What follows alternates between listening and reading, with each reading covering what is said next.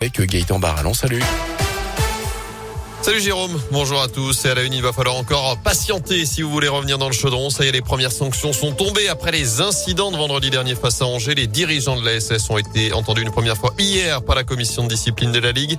Ils seront à nouveau auditionnés le 17 novembre. Et d'ici là, un huis clos total a été infligé dans le chaudron. Ça concerne uniquement pour l'instant le match face à Clermont le 7 novembre prochain. Notez aussi que le parcage visiteur sera fermé pour les supporters stéphanois lors du déplacement à Metz ce samedi.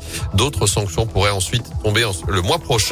Dans l'actu également, ils vont pouvoir enfin reprendre leur travail. Trois agents hospitaliers de la Loire avaient été suspendus ces dernières semaines pour ne pas avoir été vaccinés contre le Covid. Le tribunal administratif de Lyon a ordonné la suspension de cette sanction en attendant de statuer sur le fond de l'affaire d'ici plusieurs semaines. Les trois agents estiment en effet ne pas être concernés par cette obligation vaccinale, eux qui travaillent en cuisine au CHU de saint et à l'hôpital de Rouen.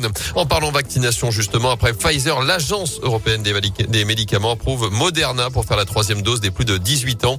Il reste à chaque pays à le valider. En France, c'est la haute autorité de santé qui devra trancher. À retenir ce drame, près de saint une jeune femme de 25 ans a perdu la vie hier après-midi sur la commune de la Fouillouse. D'après le progrès, la victime était en plein travaux de rénovation de sa maison lorsqu'un mur s'est effondré sur elle. Une, une autopsie doit être pratiquée pour établir les circonstances de son décès.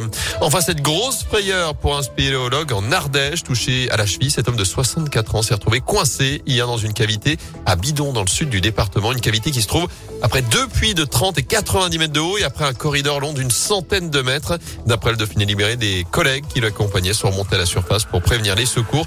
Au total, une trentaine de secouristes sont intervenus pour l'évacuer. Opération qui a duré jusqu'à une heure ce matin.